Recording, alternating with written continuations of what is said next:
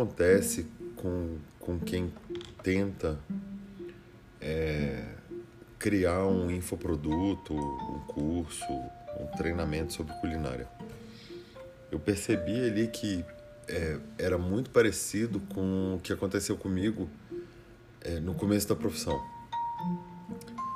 Existe um pouco de preconceito em relação à culinária. A primeira ideia do Cozinha Essencial, do lançamento, era, eu não sei se você lembra, acho, acho que lembra, né?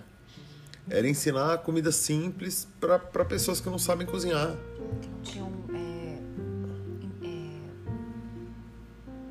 eles não tinham. A pessoa não sabe ferver uma água. É.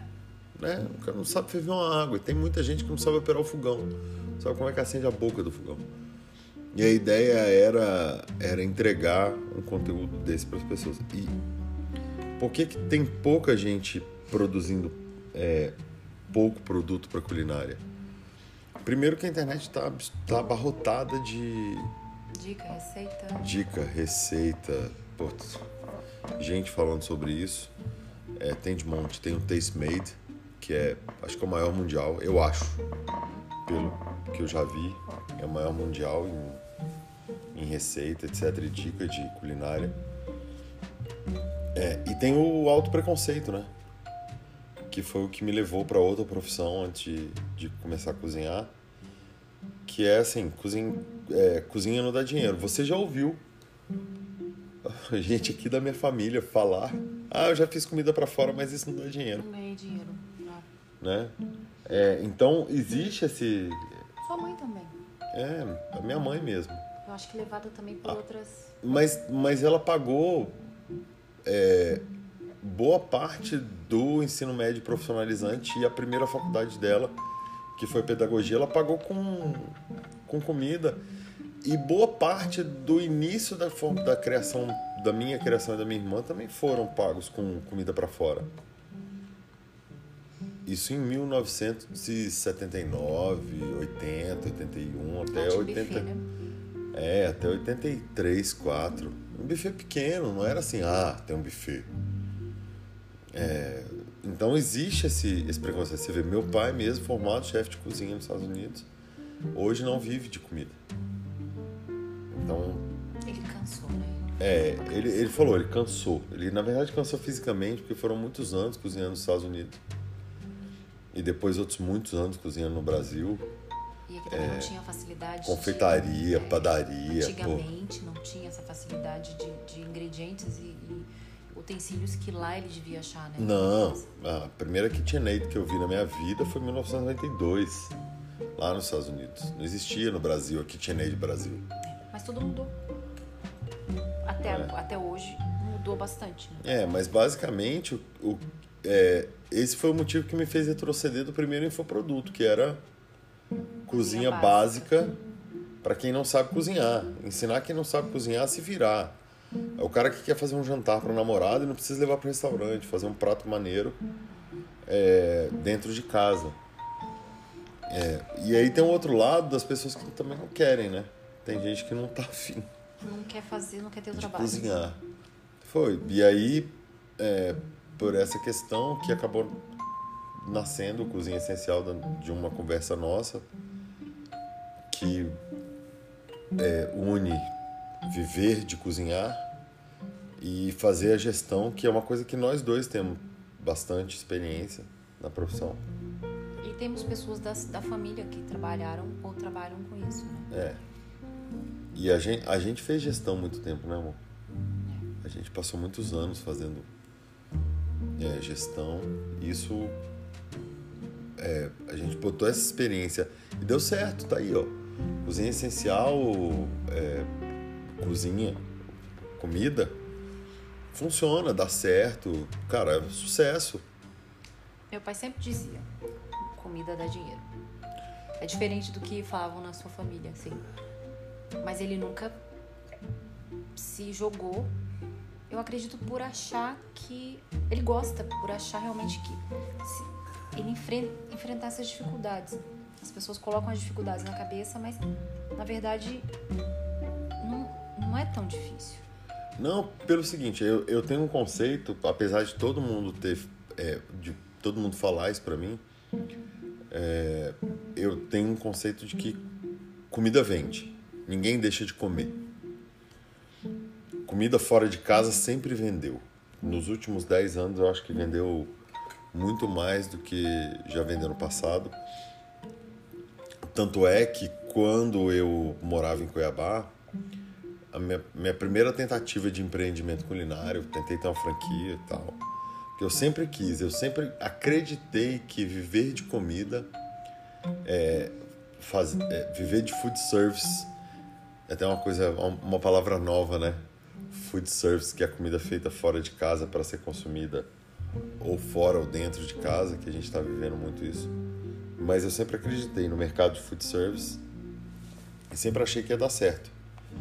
Mas tinha um preconceito meu, um preconceito da própria família de que, pô, não vai dar certo, porque assim, assim é difícil.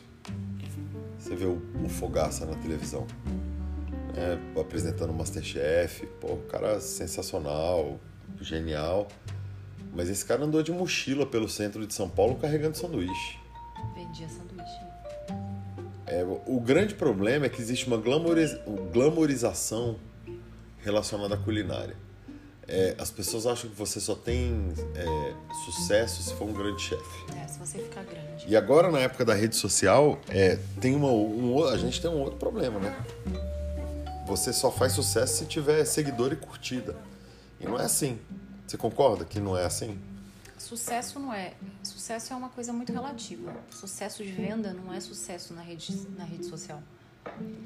Pois é, eu prefiro ter 400, acho que a gente tá com 400 e pouco, para quase 500 seguidores.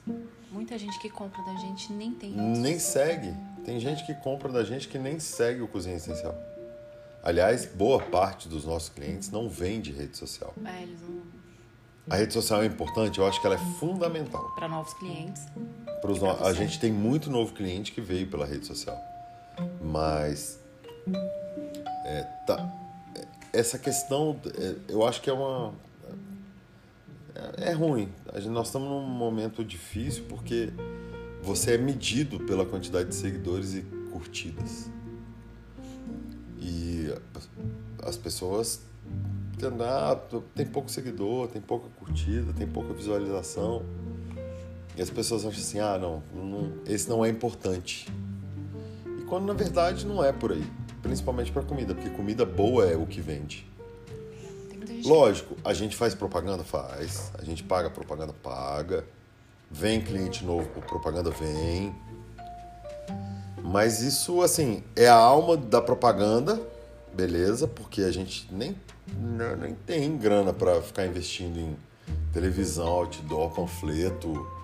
É, existe uma, uma expressão em inglês que é begging for customer, é, implorando, Implorando implorando por cliente, né? Eu vejo muito empreendedor na cozinha implorar por cliente. A praça de alimentação, o cara que estica o cardápio para você, ah, vem conhecer o nosso restaurante, dá uma olhada no cardápio. Quando na verdade o begging for, for customer é, é um- uma, uma grande bullshit, em inglês de novo, é uma grande bobagem, né? Você não precisa implorar pelo seu cliente, você precisa confiar no seu produto. Mas voltando pro, pro infoproduto, é, uma das coisas que, que eu percebi é que eu precisava ajudar mais pessoas a entenderem como é que funciona o dinheiro, como é que funciona é, a questão da separação do que é de casa e o que é da empresa. Essa parte é. Muita gente se perde nela. Muita gente se perde é, pelo seguinte: boa parte dos empreendimentos culinários, boa parte mesmo, eu, eu não tenho esse dado estatístico, acho que não existe esse dado. É, não, não achei, já procurei, mas não achei. Ele começa dentro da cozinha de casa. É isso que eu ia falar, familiar. É um negócio familiar. Eu acho que as, as, as comidas mais gostosas e, e, e que tem mais valor, elas vêm de uma receita. Não, não necessariamente que a sua mãe ou alguém da sua família fez, mas que fez alguém ficar muito feliz com ela. Então Pois isso é. vem de casa. É, eu, eu, eu também acho. E aí, o empreendedor na cozinha começa em casa, ele usa os produtos da, é, do mercado do mês para começar o empreendimento, Pra testar, para testar, etc. É, tem, tem uma série de técnicas, né, que a gente até usou algumas delas para começar o, o Cozinha Essencial, mas ele começa a se confundir. É. Porque ele vai pro mercado e aí fazendo a, a compra da família, ele fala: "Não, mas eu vou comprar aqui um pouco mais de achocolatado para fazer brigadeiro para vender". Ah, mas esse leite condensado aqui tá barato, eu vou comprar, vou fazer e mistura as contas, perde o controle do, do, do caixa, perde o controle do negócio. E no que ele perde o controle do negócio, é, ele tem a falsa percepção de que o negócio dele não deu certo. A gente tem um exemplo, pô, dentro de casa de, de doceiro. Ah, tem. De que. E, e, e aí entra um outro aspecto que é a resiliência, né? O nosso exemplo dentro de casa da resiliência, de saber que existe uma sazonalidade no negócio. Porque assim, como é que funciona? Quando você abre, é novidade. É, e a gente tem pessoas ajudando a, a novidade. A gente tem amigo, tem parente, tem pai, mãe, todo mundo ajudando aquela novidade. E aquilo deixa de ser novidade de uma maneira natural. A novidade acaba. Quando a novidade acaba, é, onde, é, a prova, é a prova de fogo do empreendedor na cozinha. Porque é, ele vai entrar num ponto de estabilidade do negócio dele. Porque na verdade o negócio dele não vende o absurdo, né, é, desproporcional que vendia quando ele abriu o negócio. Na verdade, os clientes de verdade são os que ele mantém, Os que ficam, né? os que ficam e são os que não estão pensando na novidade que é o produto dele. É os que querem provar de novo. que É, e muito empreendedor é, para nessa hora porque ele fala assim, pô, Ah, não, deu certo, É. morreu, Quando, o negócio já deu, né? já deu certo, mas entrou num, num platô, platô, né, um- uma linha de estabilidade. É, a gente passou por isso no Cozinha Essencial. Um boom, porra, vendeu absurdos no começo, e aí caiu a venda. E a resiliência é, pô, caiu a, ve- legal, caiu a venda, O que, que eu posso fazer de diferente? Ou é, mas calma aí, não, peraí, não, não caiu a venda porque o produto é ruim, caiu a venda porque é normal cair. Ou também porque a gente achou que estava incrível e, não, e começou a descobrir que a gente tinha que buscar novos clientes, é isso. Né? A gente tem Exato, que- porque ninguém, por exemplo, a gente não vende comida fresca, né? A gente não vende é, marmita. Mas vamos falar, não vou nem usar esse exemplo, vamos falar de uma hamburgueria. Você consegue pedir toda semana o mesmo hambúrguer? Algumas semanas depois não, tem como mais. Não, vamos dizer, lançou uma pizzaria maravilhosa, eu vou pedir. A pizza é sensacional. Você pede duas, três, quatro semanas e aí você fala, porra, não aguento mais olhar para essa pizza, eu vou pedir outra coisa. É. É assim que acontece. Aí você entra no platô, a pizzaria entra no platô. E aí vem o- a cruzada, né? Eu acho que a maior cruzada do empreendedor é essa. Buscar novos clientes e manter aqueles que compram de você sempre. Porque tem uma galera que compra sempre. Tem a galera que Ah, toda semana aguenta comer seu hambúrguer, o dadinho aqui do Cozinha A Essencial. gente tem cliente que compra 5 quilos toda semana. É, tem cliente que compra cheesecake toda semana. Cara, o cara faz uma assinatura aí, porque eu quero. O cara tem data, data fixa para receber o cheesecake dele. E foi justamente nesse ponto que a gente percebeu que o curso não era o que a gente achava que tinha que ser. É, aí, é, voltando pro, pro infoproduto de novo, a gente percebeu que. É, o curso não era isso. Nessa dificuldade de manter O como criar o ponto de resiliência pro empreendedor e o como ajudar ele a inovar, ter novos clientes e controlar as finanças para ele suportar essa, essa, essa transição. Sempre vai ter um período de seca, né? A gente pode chamar assim. Sempre, sempre. Não tem A bonança, a bonança ela é sazonal. Então, é, e tem gente que fala, ah, próximo de data comemorativa. Calma. Não é assim para todo mundo. Depende do produto. Cada negócio, cada produto, ele tem uma sazonalidade. E você tem que, in- inclusive, entender a sazonalidade do seu produto, né? Tem que respeitar e tem É, que entender. você é, entenda, você não é um restaurante self-service acima da média na Avenida Paulista. Até porque hoje em dia é self-service. Não, com a pandemia esquece self-service. Até a gente superar essa fase, não tem self-service. modelo Acabou. novo, não É. sei. A gente não sabe se vai agradar. Mas o, eu, eu acho assim, é, o, o que levou a gente a evoluir o Cozinha Essencial de uma. é, de, um, de produtos bem feitos, etc., é, experiência e tudo, foi é, a gente perceber que outros empreendedores Também podiam passar pelo mesmo que a gente passou. estavam passando pelo mesmo que a gente passou e por que não dividir essa. É com essa mais dificuldade, experiência. inclusive. Porque É. por mais que sejam em outros, outros, ah, outros ambientes ou outras experiências, a gestão ela é muito parecida, né?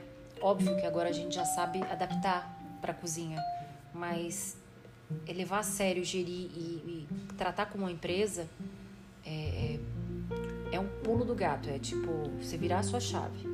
É você entender que é sério. Isso aqui. É, você disse uma frase que é muito legal agora há pouco, né? É, se você trata como hobby, você ganha como hobby. Você ganha, ganha como hobby, justamente. Se aquilo para você é um hobby, Vai ganhar como o hobby. lucro é de hobby, não é de negócio. Então, quando você trata como negócio, passa a ser efetivamente E negócio. muita gente começa como hobby porque cozinhar é gostoso pra quem gosta. É. Você bem sabe, você adora cozinhar. Então isso, um hobby pode virar um grande negócio. Se Depende da virada de chave. É, justamente. É a virada. E aonde é aonde o cozinha essencial entra. É virar a chave. Justamente. É fazer você perceber que o seu hobby lucrativo pode ser um grande negócio.